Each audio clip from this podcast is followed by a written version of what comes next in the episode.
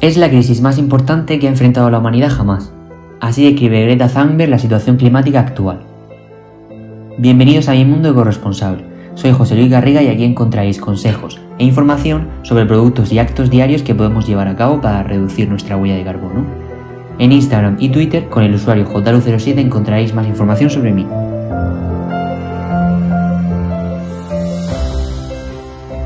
Ecotips, una alimentación responsable. Hoy y en este primer capítulo voy a tratar el tema de la alimentación y su impacto en el medio ambiente.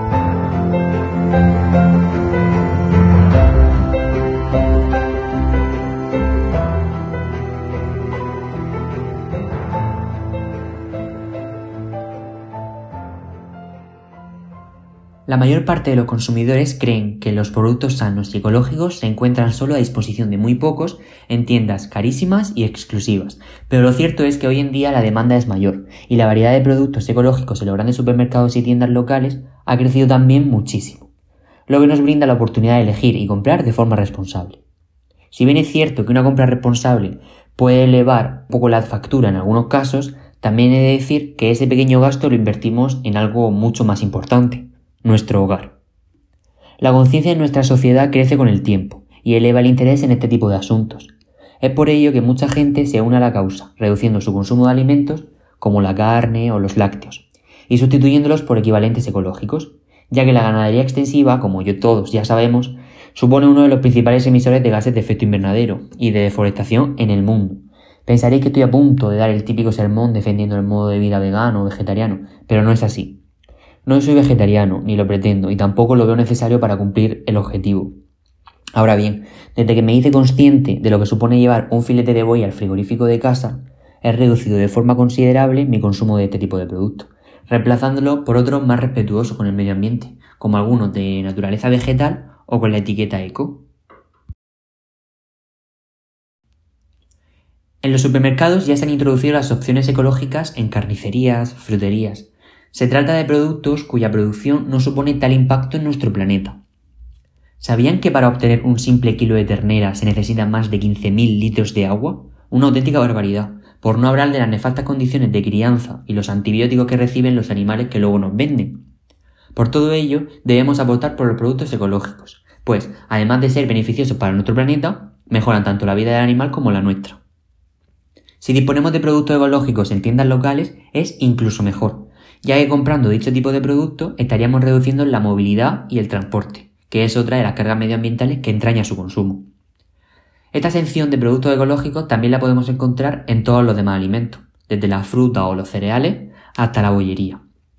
Además, podemos contribuir con el medio ambiente con el simple hecho de comprar productos de temporada y frescos. De esta forma, ahorrarás tanto en envase como en proceso. Leer las etiquetas de lo, que compramos es un factor clave para comprar con responsabilidad, pues en ellas está la información del contenido y el origen del producto.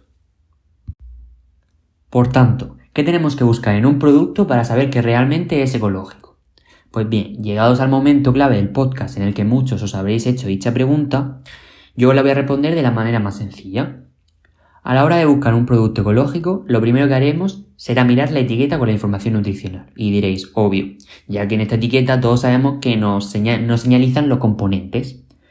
Los ingredientes eco vendrán señalizados de alguna forma, normalmente con un asterisco en el que al final de la etiqueta nos indique ingrediente ecológico. No debemos dejarnos llevar por la parte frontal del producto, pues aquí el marketing es un arte que muchos fabricantes emplean para disuadirnos de lo que realmente tenemos ante nosotros. No hemos de dejarnos llevar por palabras como natural, casero, mediterráneo, artesanal, que sí que es verdad que suenan muy bien, pero ninguna de ellas nos aporta una evidencia real. Lo que sí tenemos que buscar es la etiqueta de la eurohoja, que es el logo ecológico de la Unión Europea. Y es un dibujo de una hoja blanca sobre un fondo verde. O si no, el del Consejo Regulador de Agricultura Ecológica, que es el nacional, y que cada comunidad autónoma tiene el suyo propio. Solo de esa forma estaremos verdaderamente seguros de que lo que compramos es ecológico. Ahora bien, si vuestra intención va más allá aún y no solo queréis reducir vuestro consumo de carne o lácteos, sino que queréis cortar por lo sano, os daré algunos consejos para que la transición os sea lo más amena posible. Lo primero quiero decir que no estáis solos. Puede parecer que todo el mundo no os apoya o que no está de acuerdo, pero hay muchísima gente que también lo es. Si el objetivo es convertirse en vegano 100%, recomiendo hacerlo de forma gradual, ya que un cambio tan brusco os puede resultar demasiado difícil al principio y provocará que lo terminéis abandonando.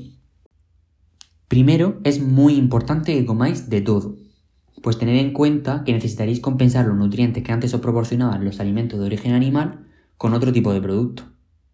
Y para ello probaréis quizás cosas que antes no comíais o de las cuales no sabíais ni su existencia. Verduras, hortalizas, algas, tofu, seitán, hongos, aceites, leches vegetales. Hay un sinfín de productos disponibles que siendo o no vegano podemos incluir en nuestra dieta para hacerla más sana y ecoresponsable. Por no hablar de los tantísimos productos alternativos, que además están buenísimos, como las hamburguesas vegetales. Puede que necesitéis tomar, además, suplementos vitamínicos, si no llegáis a la cantidad necesaria de nutrientes. Por lo que lo primero que recomiendo y lo más importante es visitar a un especialista antes de realizar cualquier cambio en nuestra alimentación, ya que la salud es siempre lo primero.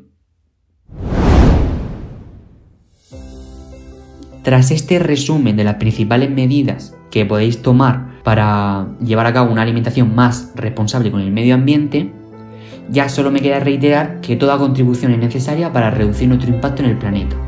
Y desearos mucha suerte. Hoy hemos hablado de alimentación, pero hay otras muchas otras oportunidades de llevar a cabo nuestra participación. Y os invito a que sigáis descubriéndolas. Hasta la próxima.